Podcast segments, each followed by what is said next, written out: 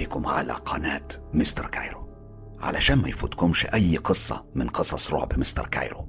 فعلوا الاشتراك دلوقتي على طول وهيوصلكم إشعار بكل القصص الجديدة بمجرد ما أرفعها. كل المطلوب اضغطوا اشتراك وفعلوا الجرس.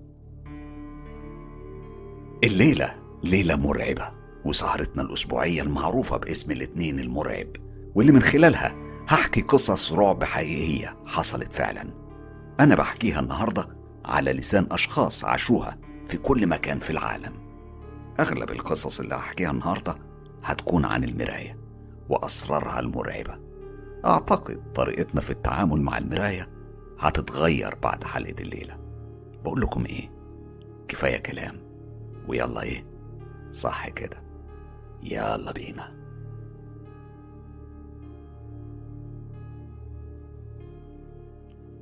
التجربة دي مر عليها سنين تحديدا خمس سنين السنة دي.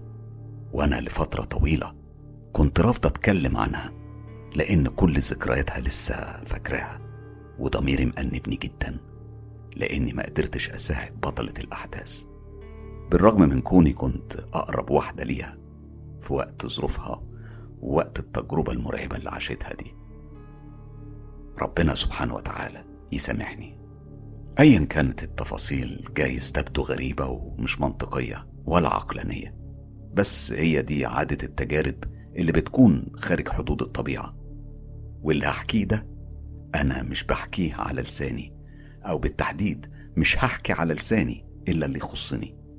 أما الأحداث اللي هقرأها لكم وحصلت لبطلة القصة فأنا الحقيقة بحكيها من الأجندة الخاصة بتاعتها واللي كانت بتأيد فيها كل اللي هي عاشته واللي محدش صدقه.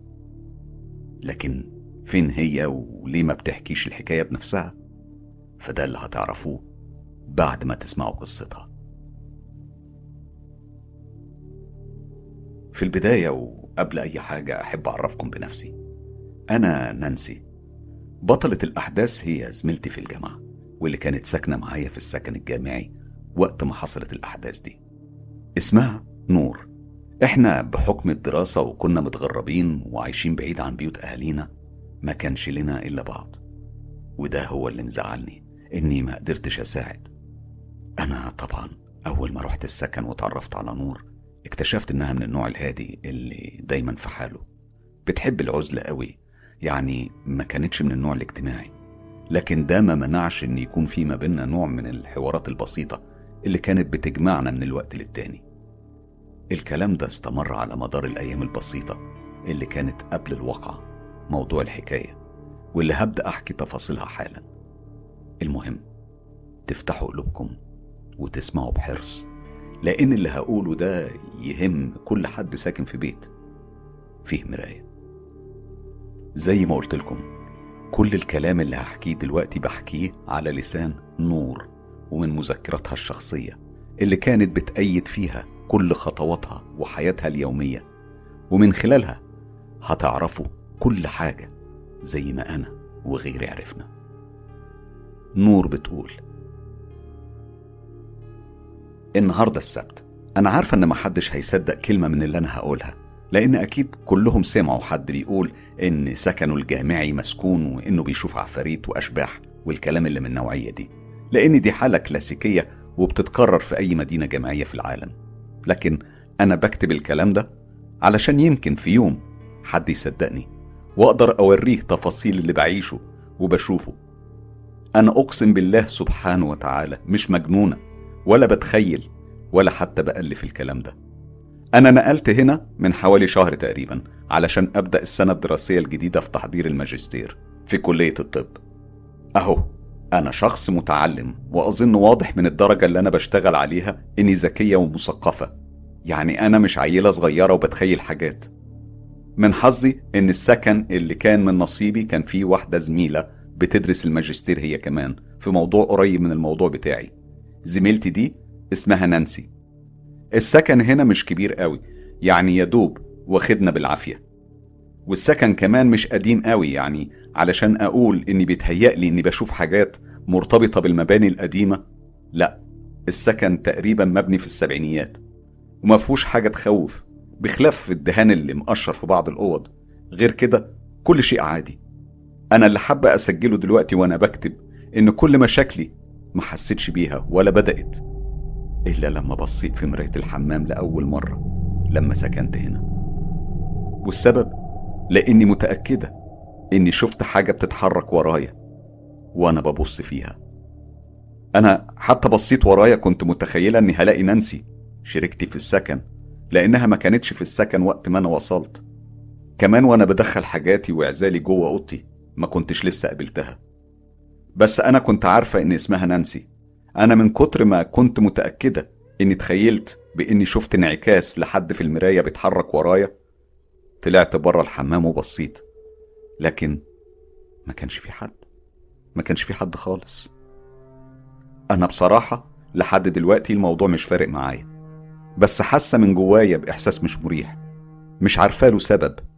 يعني مفيش حاجة واضحة باستثناء اللي حصل من شوية. نهار الأربعة الأيام اللي فاتت كانت زحمة جدا كل وقتي كنت مشغولة بجمع الأوراق المطلوبة للكورس. وكمان ضاع مني كارت تحقيق الشخصية واضطريت أروح أطلع بدل فائد. يعني كانت شغلانة. المهم رجعت أكمل كتابة الحاجات الغريبة اللي بتحصل لي واللي الفترة ما حسيتش بيها وأنا مشغولة. لأن ما كانش عندي وقت أركز فيه في حاجات من النوع ده. لكن اللي حصل النهاردة خلاني آجي وأكتب على طول. أنا كنت بنظف الحمام وأنا بنظف كنت ببص في المراية بتركيز شديد. واللي حصل؟ إن المراية كانت بتركز معايا. أقصد إني كنت ماسكة في إيديا سبريت تنظيف وبلمع في إزاز المراية. لما لمحت خيال حد واقف ورايا وبيبص لي في المراية أنا كنت شايفة الانعكاس بوضوح شديد. أنا من كتر الخضة شهقت بصوت عالي ووقعت على الأرض. أنا كنت في حالة ذعر وهنا زميلتي نانسي جت جري علشان تشوف إيه اللي حصل. أنا قلت لها إني اتزحلقت ووقعت. بصراحة ما حبيتش إن الأشباح والعفاريت والحاجات الغريبة دي تبقى أول حاجة نتكلم فيها وإحنا لسه متعرفين على بعض قريب. يعني ما افتكرش إن المواضيع دي تنفع مادة إنها تقرب ما بين اتنين أغراب يعني. بعد ما مشت أنا بصيت في المراية بحذر لكن ما كانش في حاجة فيها خالص غير وشي اللي كان كله أحمر من كتر ما الدم كان بيجري فيه من الخضة والقلق. أنا حاسة إن أنا متخلفة إيه اللي أنا بفكر فيه ده؟ أنا المفترض أكون دكتورة ومثقفة عالمة يعني. فمش طبيعي إني أدي فرصة للأفكار اللي من النوع ده تسيطر عليا بالشكل ده. ثم أنا كمان مش من النوع اللي بيصدق في قصص الجن والعفاريت والحاجات اللي في ناس عايشة عليها. بس أكيد مش أنا. عموما أنا متأكدة إني مجهدة بس وأكيد ضغط الكورس هو اللي بيعمل فيا كده. الأربع بالليل. الليلة أنا صحيت من النوم كنت عايزة أدخل الحمام وبعد ما دخلت كنت رايح أغسل إيدي.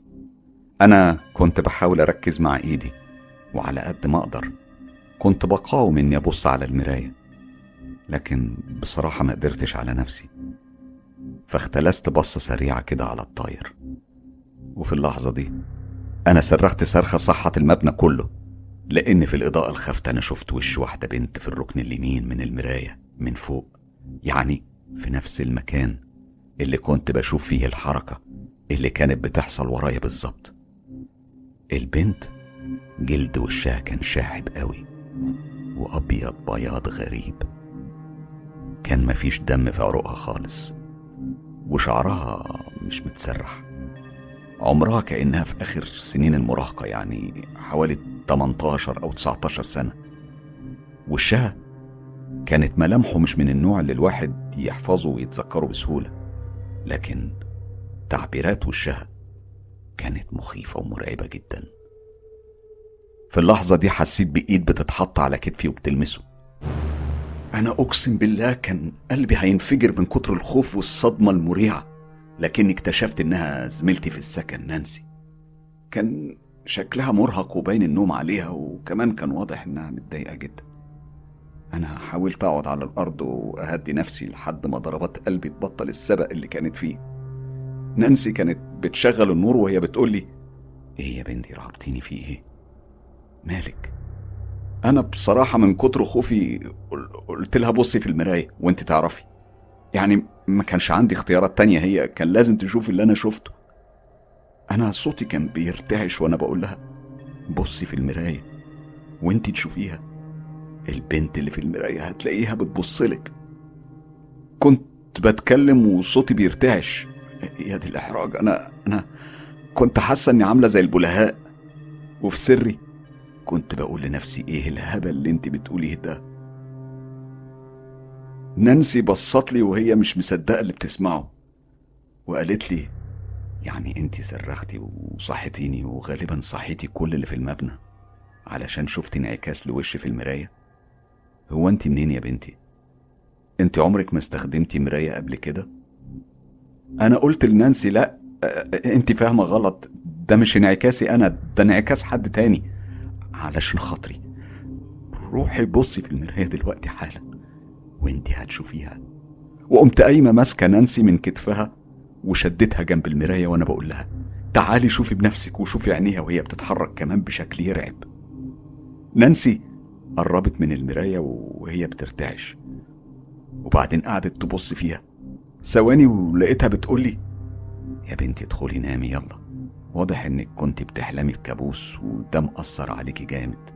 بصي مفيش حاجة في المراية أهو شايفة؟ اطمنتي؟ لكني كنت هتجنن لأني لما بصيت البنت كانت لسه موجودة. وكمان عينيها كانت متثبتة عليا. ما كانتش بتشيلها. أنا أكيد اتجننت أو حصل لعقلي حاجة. إزاي أنا قادر أشوفها؟ ونانسي مش شايفاها خالص. أنا رجعت سريري وأنا مرعوبة وغطيت نفسي وقضيت الليلة كلها عياط لحد ما نمت. أنا أنا خلاص خلاص قررت إني مش هغسل وشي ولا أسناني تاني إلا في المطبخ ابتداء من النهارده. الحد. أنا بقالي تلات أيام ما بغسلش وشي ولا إيديا ولا أسناني غير في حوض المطبخ. خلاص بطلت أستخدم حوض الحمام اللي فيه المراية إياها.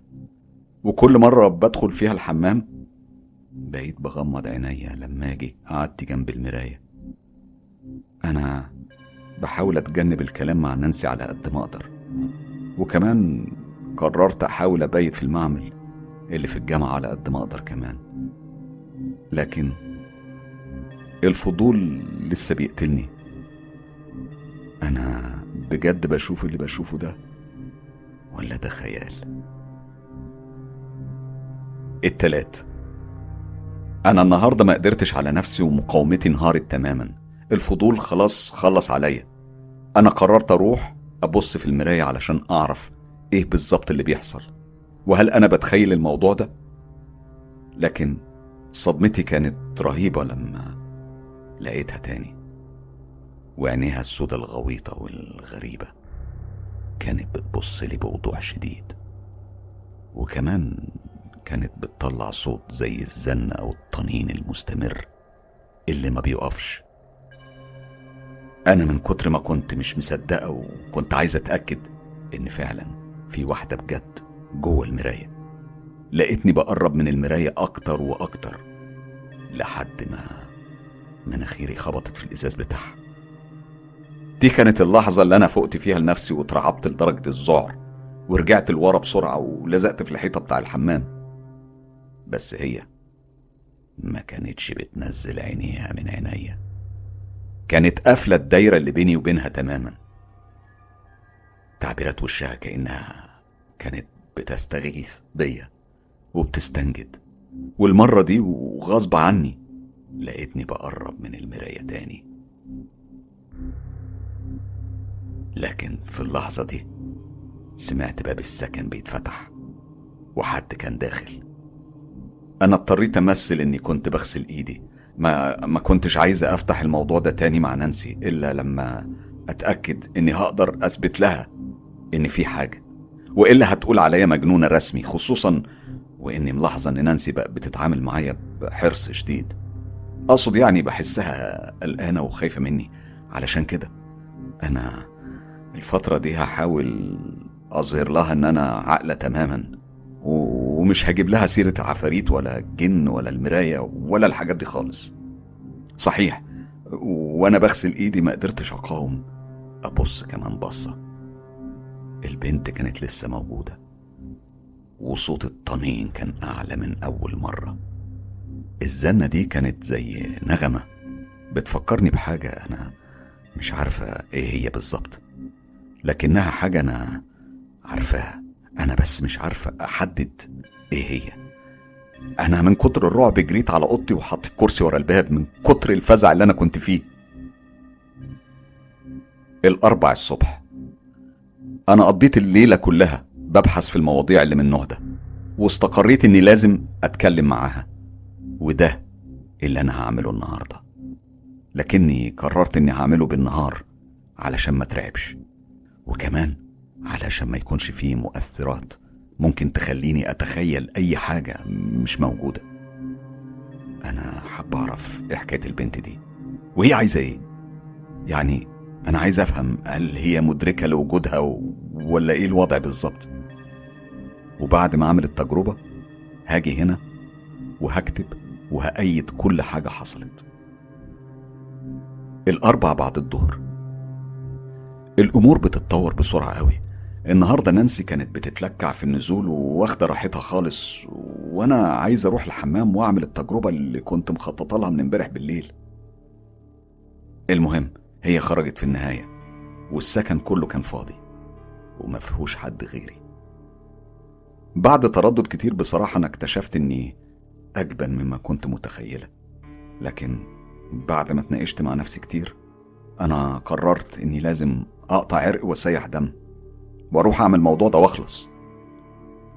بعد ما دخلت الحمام رحت بمنتهى الحذر وبصيت في المراية لكن صدمتي كانت كبيرة لأن المراية ما كانش فيها أي حاجة غير وشي أنا وبس. أنا من كتر الصدمة رحت سند ظهري على الحيطة وفضلت أنزل لحد ما قعدت على الأرض. كنت بقول لنفسي في اللحظة دي إني خلاص اتجننت رسمي وإن اللي أنا تخيلت إني شفته هو بدايات جنون وإن شكلي كده مخي هيضرب وهقضي بقية عمري ببص في مراية الحمام طول اليوم وأقعد أقول البنت اللي بتزن في المراية. كنت لسه ما كملتش الجملة وسمعتها من تاني. أنا بهدوء قمت من مكاني على الأرض ورحت أبص على المراية. أنا مش مجنونة لأنها فعلا كانت موجودة. والمرة دي بقها كان مفتوح أكتر من المرة اللي فاتت وصوت الزن والطنين اللي كانت بتعمله كان أعلى المرة دي. من المرة اللي فاتت. يعني اللي أنا بكتب عنه ده أنا شفته وبشوفه فعلا. أنا عارفة دلوقتي إن فيه كيان أو عفريت أو أيا كان اسم اللي بشوفه ده. هو حقيقي وموجود. ومش بس كده ده كمان بيطلع منه صوت. أنا في اللحظة دي قررت أتجرأ وأنفذ خطتي. فقربت من المراية وقلت لها أنا شايفاكي صوت الزن والطنين وقف تماما في لحظتها ووشها كان حجمه أكبر كأنها قربت أكتر من الجنب بتاعها. بقها فتح بشويش جدا جدا وبعدين نطقت بشكل غريب. كان زي ما يكون إنسان. وكانت بتقول طلعيني من هنا.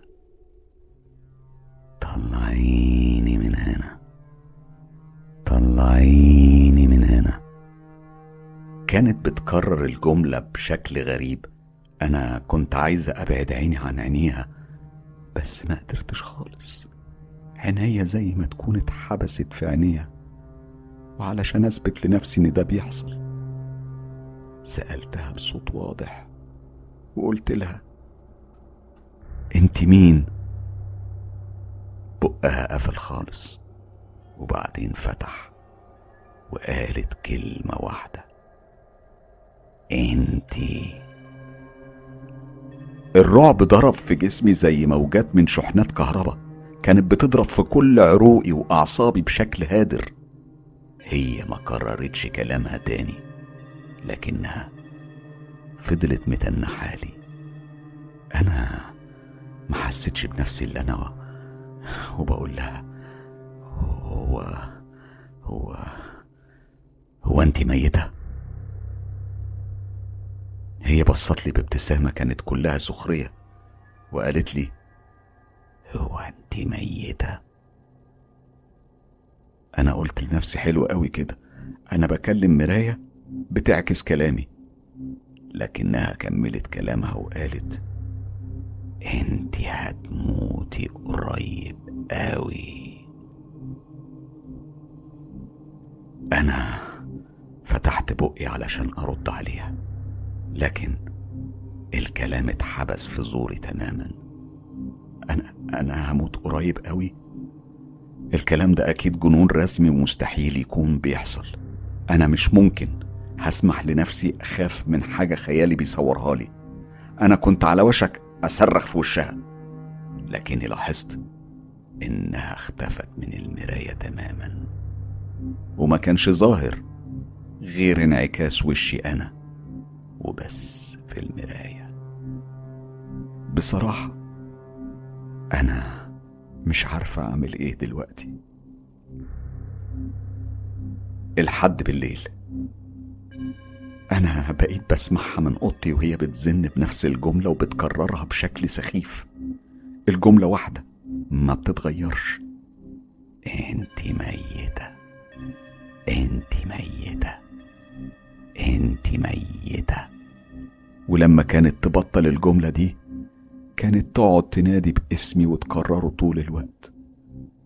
نور نور نور نور نور.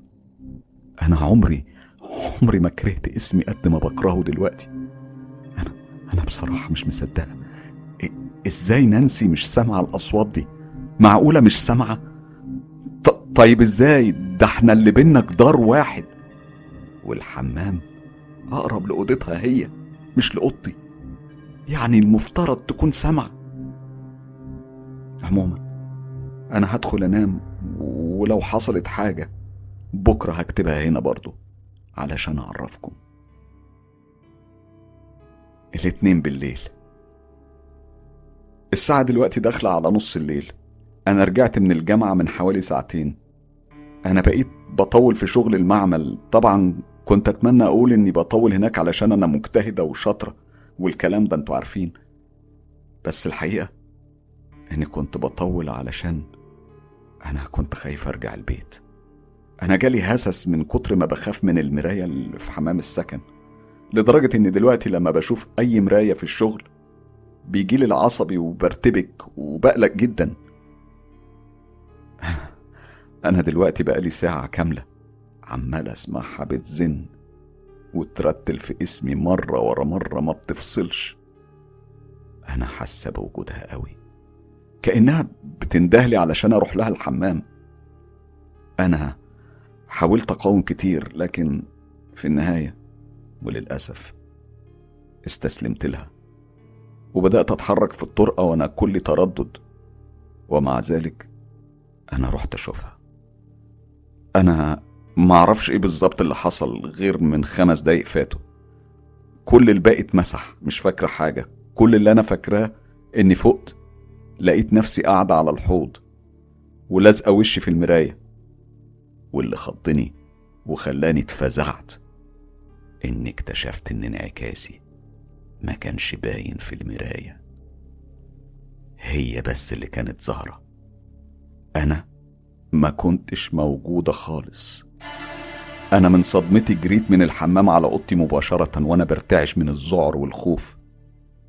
بس الشيء اللي أنا لازم أسجله وأحتفظ بيه إني لاحظت إن كل لما بسيب الحمام بحس براحة نفسية غريبة. وكمان بحس إن جسمي خفيف وحر الحركة يعني بكون طبيعية. لكن لما بكون جوه الحمام بكون حاسة إن في حاجة طبقة على صدري.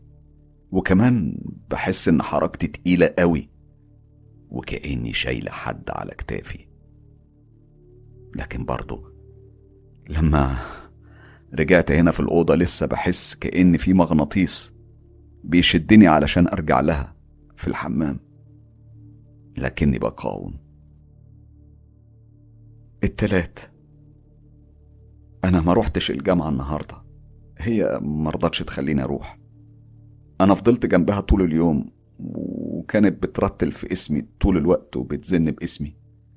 وأنا قاعدة في أوضتي. الأربع. هي عايزاني أخرجها بس أنا مش عارفة إزاي. ولما سألتها قالت لي ما تخافيش هتخرجيني قريب قوي. الخميس بيتهيألي أنا أنا أنا محتاجة مساعدة. ضروري حد يفهمني أخرجها إزاي؟ ممكن حد يفهمني أعمل إيه؟ أكسر المراية مثلا؟ هي هي معمول لها عمل ولا إيه؟ أنا أنا أنا بصراحة مش فاهمة وعايز أساعدها وأخرجها. بجد حرام.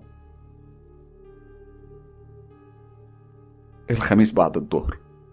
مفيش على لسانها غير خرجيني بره انت ميتة. وبعدين بتقول هيحصل قريب قوي.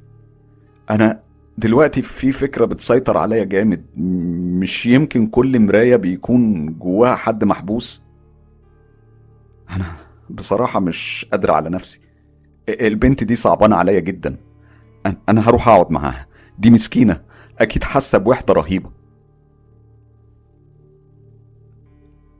الجمعة.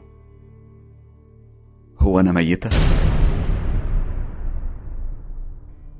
من هنا أنا اللي مضطرية أكمل باقي الحكاية. اليوم كان يوم السبت. أنا رجعت من الجامعة بالليل. لقيت نور في الحمام والمراية بتاعت الحمام كانت متكسرة حتت كتيرة ومتنطورة في كل حتة. هي كانت واقفة عاملة زي المنومة مغناطيسيا وكانت عمالة تزن باسمها وبتكرره بشكل مخيف. أنا حاولت أكلمها لكنها ما كانتش حتى بتبص لي. فضلت تزن وترتل في اسمها زي الريكوردر. أنا ببص في إيديها لقيتها ماسكة حتة كبيرة من إزاز المراية. والدم كان بيسقط من إيديها مطرح ما كانت قبضة عليها جامد جدا.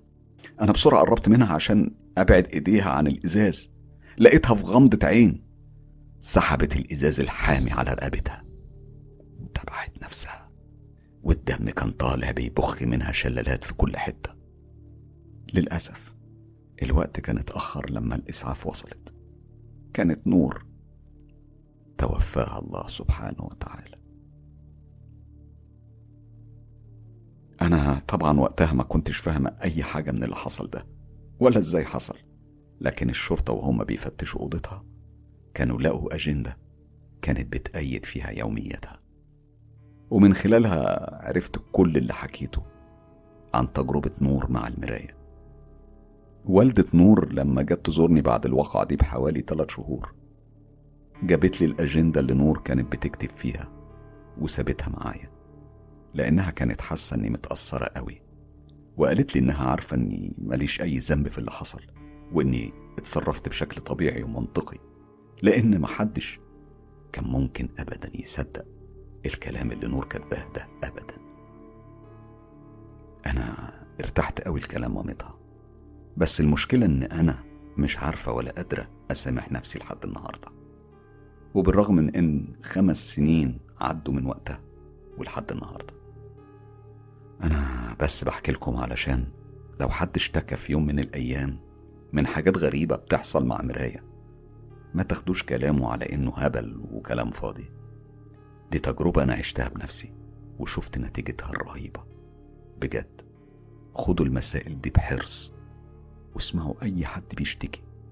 أرجوكم ما تتجاهلوش الكلام ده.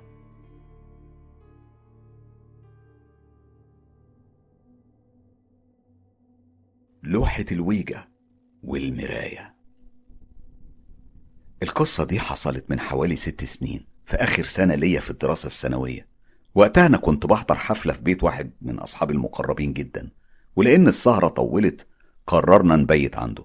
لكن اللي حصل ما كانش متخطط له ولا معمول حسابه. واحد من أصحابنا كان ساكن جنب منه فراح بيتهم ورجع لنا ومعاه لوحة ويجا. أنا بصراحة فرحت لأني سمعت عنها كتير وطول عمري كان نفسي ألعبها.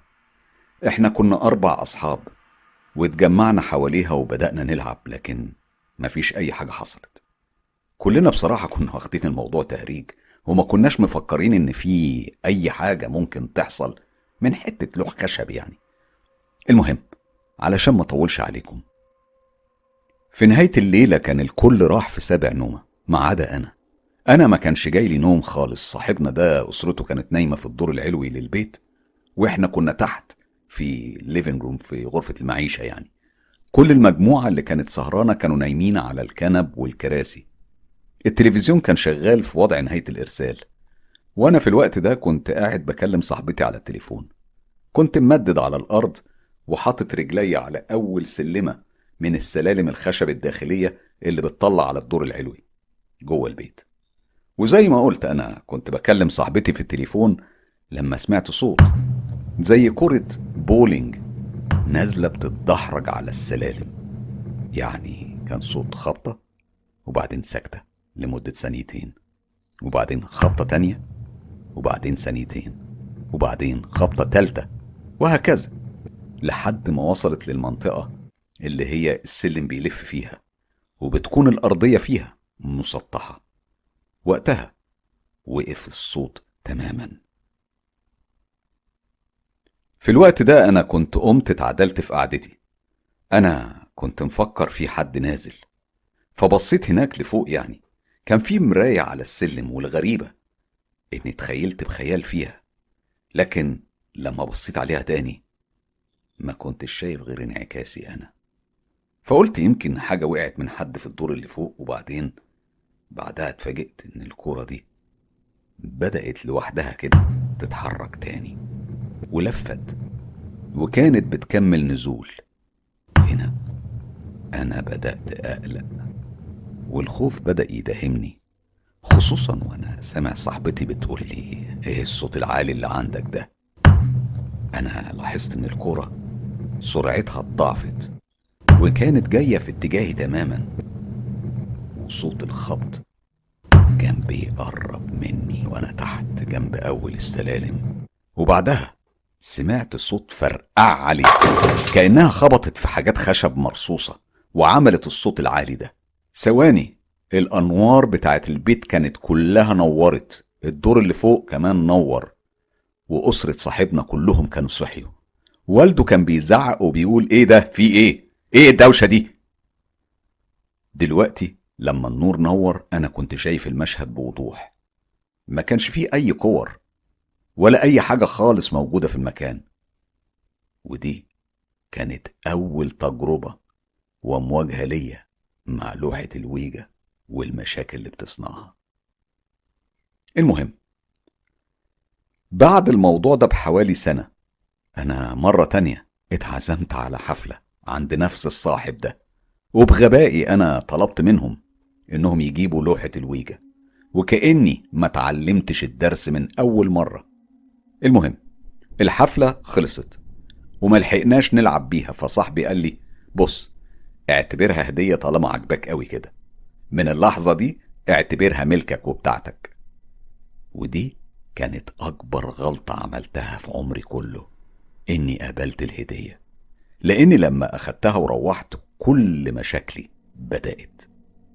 أنا أوضتي في الدور الأرضي وكنت ممدد على سريري ببص على شباك الأوضة واللي من خلاله كنت بشوف مدخل البيت بتاع جاري اللي كان كله مضلم تماما باستثناء لمبة واحدة كانت بتشع على المدخل. وقتها أنا شفت ظل أسود ضخم كله أسود في أسود. ما كانش باين له أي ملامح خالص ولا حتى عينين بالرغم من إنه كان تحت الضوء. كان حاجة مجنونة وغريبة.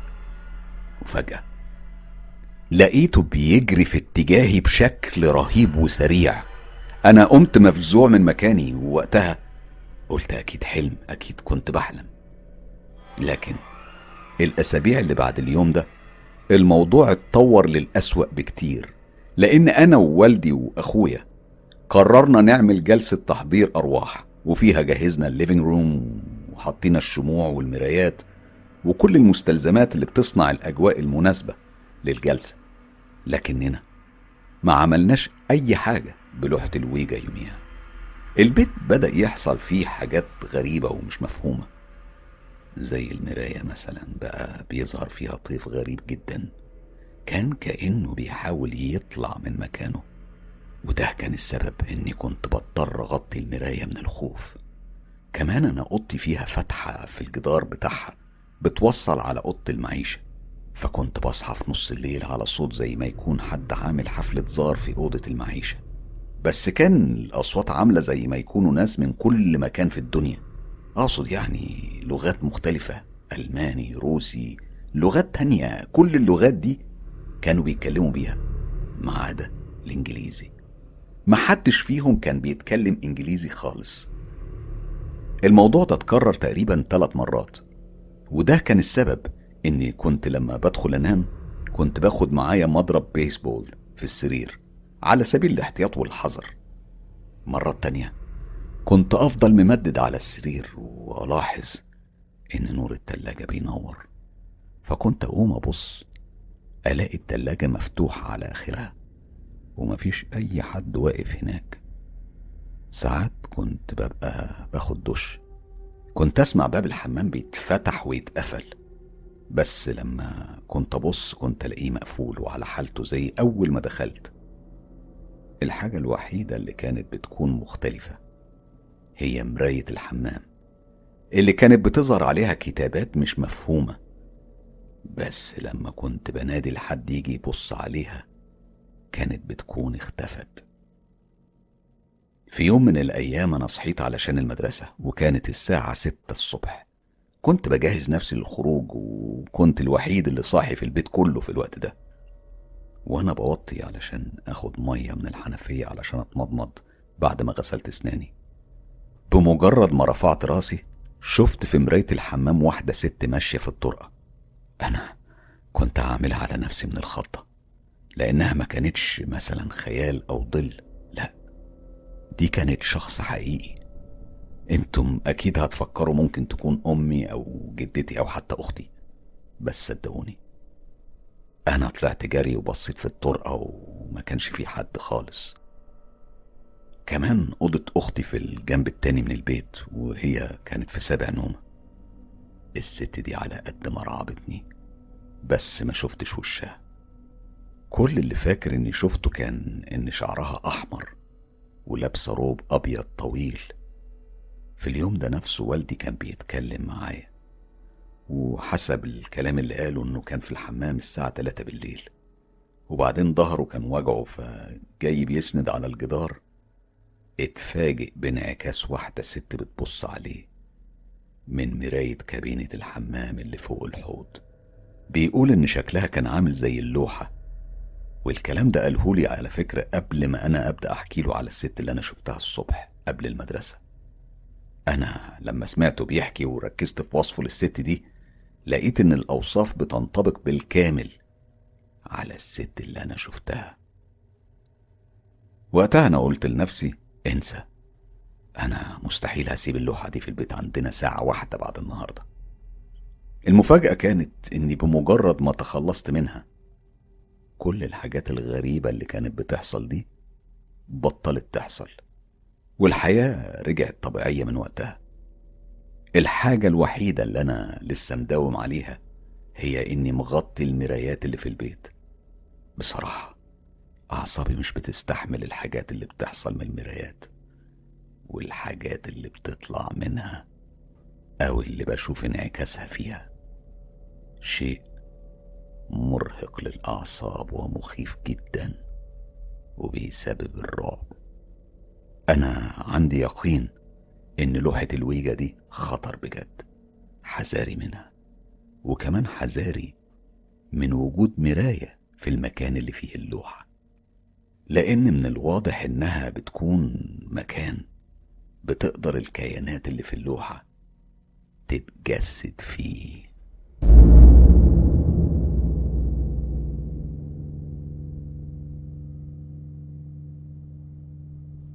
في شهر أغسطس اللي فات إحنا طلعنا أجازة في مدينة قريبة من البحر. وقتها قضينا وقت ممتع بجد. بس الحاجة الوحيدة اللي كانت منغصة علينا الأجازة كانت الأوضة اللي كنا قاعدين فيها في الفندق. كانت أوضة كئيبة ومخيفة. كان فيها سريرين واحد كان قدام باب الأوضة على طول والتاني كان قصاد الحمام. الوقت كان بالليل متأخر قوي وأنا كنت لسه قايم من على اللابتوب بتاعي. آه، باقي المجموعة كانوا ناموا من بدري لأننا كنا مرتبين نصحى بدري تاني يوم. فأنا قلت لنفسي إني لازم أعمل زيهم وألحق أنام لي شوية. فاتحركت في الأوضة علشان أروح أطفي النور لكن وأنا بتحرك معرفش ليه كان عندي إحساس جامد إن في حد بيراقبني. كان إحساس مش مفهوم فبصيت على الشبابيك والستاير. كل حاجة كانت مقفولة والكل كان في سابع نومة. فقلت لنفسي أكيد أنا ببالغ. اللمبة الخضراء بتاعت التكييف كان طالع منها إضاءة خافتة. كانت كفاية إني أقدر أشوف السرير اللي هنام عليه. وكمان كنت شايف الحمام من مكاني في الإضاءة الخافتة دي. فبصيت على باب الحمام بشوف إذا كان في حد بيتحرك جوه ولا إيه بالظبط اللي بيحصل. لما ما لقيتش حاجة خالص دخلت في السرير وحاولت أنام لكن كنت كل لما أغمض عينيا بتفتح وتفضل تبص على الحمام. وهنا عينيا وقعت على مراية الحمام. وقتها شفت خيال أسود ظاهر انعكاسه على المراية. طبعا الانعكاس ده كان مستحيل يكون أنا. السبب إن المراية كانت عالية وأنا كنت ممدد في سريري يعني اللي كان واضح إنه يبدو إن في حد واقف وظاهر انعكاسه على المراية. بس الانطباع اللي وصلني إن الحد ده كان جوه المراية مش براها. اللي شفته رعبني بس بصراحة ما كانش عندي الجرأة إني أقوم أقفل باب الحمام. اللي عملته إني قربت أكتر من أخويا الصغير اللي كان نايم جنبي في السرير وغطيت نفسي بالغطا ورحت في النوم. والليلة اللي بعدها أنا رحت أتأكد إن باب الحمام كان مقفول قبل ما أدخل السرير. بصراحة ده ما منعش الإحساس إن في حد بيراقبني لأن الإحساس ده استمر وفضل يطاردني طول الليل بس على الأقل كان أرحم من حكاية الظل اللي كان في المراية. تاني يوم أمي بدأت تصورنا كلنا لكنها لاحظت إن كل الصور كان بيطلع فيها خيالات بيضة غريبة فبدأت تصور حوالين الأوضة وفي كل الزوايا بتاعتها وهي بتقول لنا تخيلوا يظهر الأوضة بتاعتنا مسكونة شايفين الصور طالعة عاملة إزاي؟ دي كلها أطياف بيضة في أماكن مختلفة. إحنا طبعا سمعنا كلامها وقعدنا نضحك ونهرج على الموضوع. أنا بس اللي مرضتش أقول لهم على اللي بحس بيه. أحسن يتريقوا عليا. وبعد ما خلصت الأجازة وسافرنا لبلدنا أنا كنت أسعد واحد فيهم إن إحنا بعدنا عن المكان. الحاجات الأغرب اللي كنت بحس بيها وبشوفها بالليل دي كانت بالنسبة لي كابوس. فمجرد إن إحنا رجعنا ده كان بالنسبة لي راحة. لكن واضح إن أمنياتي كانت صعبة تتحقق. لأن في نفس الليلة دي وإحنا في بيتنا نفس الإحساس اللي كنت حاسه في الفندق. بدأ يتكرر بس المرة دي كان في بيتنا. أنا في أوضتي وبالتحديد على يمين سريري في مراية كبيرة على الحيطة. ودي كانت أول حتة بصيت عليها علشان أطمن نفسي. بس ما لقيتش أي حاجة فيها خالص. كان انعكاسي وبس. كمان في شاشة تلفزيون كبيرة قدام سريري بشكل مباشر. لكن الشاشة كانت من النوع اللي ما بيعكسش أي حاجة عليها. أقصد إنها يعني من الشاشات القديمة اللي ما بتظهرش أي إشعاع أو أي انعكاس يقع عليها. لكن اللي كان بيعكس كان البرواز بتاع الشاشة السبب إنه بيلمع قوي. فأي حاجة تيجي قدامه بتنعكس على طول وده فعلا اللي حصل وخلى الفزع يضرب في كل أطرافي. لدرجة إني نطيت في مكاني لما شفته. أنا أنا شفت وش لونه رمادي. ومكان عينيه كانوا خرمين سود فاضيين تماما وكانوا بيبحلقولي أنا بسرعة لفيت وشي الناحية التانية وبعدين بحذر رجعت علشان أبص. لقيت نفس المنظر. الشيء ده كان متنح وبيبص لي. حطوا في الاعتبار إن النور كان منور فأنا كنت قادر أشوف الوش المرعب ده شديد لدرجة إني اتحركت في مكاني. بحاول أبعد عن الشاشة على أمل إن ده ممكن يكون خداع بصري. وإن الانعكاس ده هو انعكاسي أنا مثلا. لكن حتى بعد ما بعدت برضه الوضع فضل زي ما هو. أنا فضلت أبص بسرعة في الأوضة على أمل ألاقي أي حاجة ممكن تكون السبب في الانعكاس ده. لكن برضه مفيش فايدة. ما كانش فيه أي حاجة ممكن تصنع الانعكاس ده. أنا فضلت مركز معاه وبعدين في الآخر قررت أنام وأنا مغطي نفسي تماما وحاسس إن في حد معايا في الأوضة. الصبح لما قمت بصيت على الانعكاس برضه كان موجود. رجعت أبص وأدور لكن ما كانش فيه فايدة خالص ما كانش فيه أي سبب منطقي لوجوده. فقلت لنفسي أكيد في حاجة في الأوضة هي اللي بتصنع الانعكاس ده. لكن بعد الظهر لما رحت أشيك عليه لقيته اختفى تماما. أنا قضيت بقية اليوم خايف من فترة الليل لكن لما الدنيا ليلت وجه وقت النوم رحت أبص على الانعكاس بس برضه ما كانش موجود كان مختفي وملهوش وجود. ويمكن ده هو اللي رعبني أكتر من أي حاجة إن الانعكاس اختفى بالرغم من إن كل حاجة في الأوضة لسه على وضعها وما تغيرش مكان أي حاجة. أنا مش عارف تفسير اللي حصل ده. هل هي حاجة من اللي كانوا في الفندق قررت تيجي معانا البيت ولا إيه؟ بصراحة أنا مش عارف أحدد. بس أنا من وقتها ما بنامش غير لما أغطي المراية والتلفزيون. بكده نكون وصلنا لفقرتكم المفضلة فقرة التعليقات. أول تعليق معانا النهاردة هو لنور من سوريا واللي بنرحب بيها أحدث عضوة في عيلة مستر كايرو الكبيرة. نور أنا سعيد جدا بانضمامك لأصدقاء مستر كايرو ومتأكد إن الكل هيرحب بيكي في التعليقات الليلة. اقري التعليقات الليلة بعد الحلقة واسمعي كل العيلة وهي بتحييكي وبترحب بيكي وبكل الأصدقاء الرائعين من سوريا. تعليق من الكويت أم عبد الله العنزي بتقول مستر كايرو أنا عايزاك تغير اسمك من مستر كايرو لمملكة الرعب. علشان كنت عايز أقول اسمك ملك الرعب في مملكة الرعب. مملكة الرعب اسم حلو والله. أتمنى أسمع تعليقي في الحلقة اللي جاية. ميرا ميرا بتقول صوت كاريزمي إذا صح التعبير. صوت جذاب عميق ودافئ. تبارك الخالق. أسلوبك مميز. خففت عني معاناتي مع الأرق يا أستاذ حسام. مستر كايرو لك مني خالص احترامي. ميرا ميرا بشكرك كتير على ال comment الجميل. سحر الرجبي بتقول أكتر فقرة بحبها بعد القصص share الكليب واتساب ماسنجر إنستجرام وأخيرا يوتيوب. ما بعرف شو سبب بس بحبها وبتوفيق إن شاء الله. سحر بشكرك كتير وهقولها لك النهاردة في نهاية الحلقة. أم مصطفى أم مصطفى بتقول صباح الخير و like قبل الاستماع. أم مصطفى أظن كلامك ده بيقول كلام كتير لناس معينة. بشكرك كتير أم مصطفى. منى محمد بتقول يا لهوي على مساء الخير دي قمر والله. ثانيا بقى وحياة أبوك. يا شيخ قول لي صوتك ده زي صوت مين؟ هموت وأعرف. والنبي والنبي هموت وأعرف. منى أنا هسيبك تعرفي ولو أنت معرفتيش أكيد الكومنتات اللي هتنزل على ال post ده هتسمعي فيها. مين؟ صوت الممثل؟ اللي أنا. شبه صوته. شيرين إسماعيل بتقول مستر حسام بشارك من فترة أولادي فيديوهات حضرتك. صحيت النهارده الصبح لقيت ابني بيقول لي مفاجأة حلوة نزلت لك كل فيديوهات مستر كايرو. كان فرحان جدا. المحتوى الخاص بيك فيه رسائل غير مباشرة والحث على الحفاظ على التواصل مع ربنا سبحانه وتعالى. هي مش مجرد قصص رعب. أنا بشكرك على المحتوى المحترم ده وجزاك الله كل خير. حضرتك وكل الفريق ربنا يفرح قلوبكم.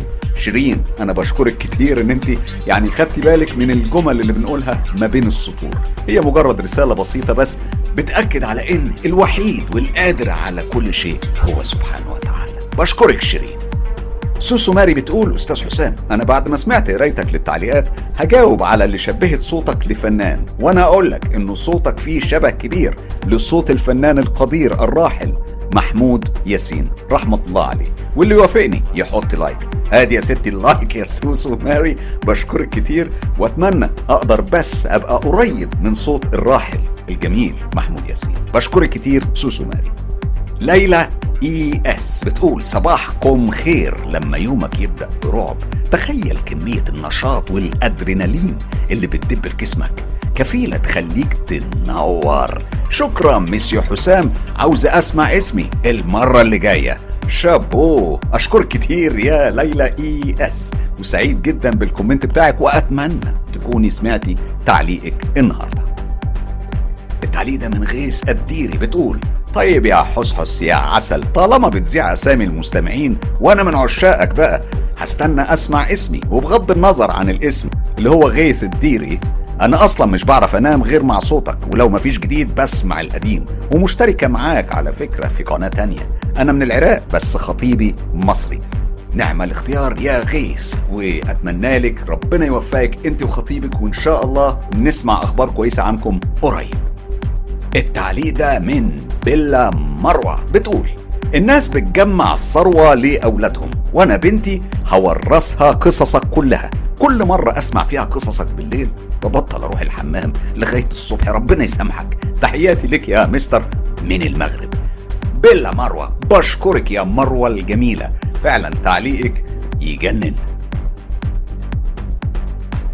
التعليق ده من حنا نايل والحقيقة أنا غلطت الحلقة اللي فاتت ونطقت اسم حنا على إنه هنا أنا بعتذر يا حنا وأكيد أنا سعيد جدا بوجودك معايا على القناة. حنا بيقول ربي يخليك. بجد قناتك صارت هوس بالنسبة لي. بس يا ريت توضيح بسيط. اسمي حنا نايل. يعني أنا ولد ومش بنت يا حبيبي. أنا بشكرك كتير يا حنا. وبعتذر إن أنا يعني نطقت الاسم غلط. أنا للأسف أنت كنت باعت الاسم بالإنجليزي فالنطق بتاعه هو النطق اللي أنا نطقته المرة اللي فاتت. بس المرة دي أنا بنطقه صح.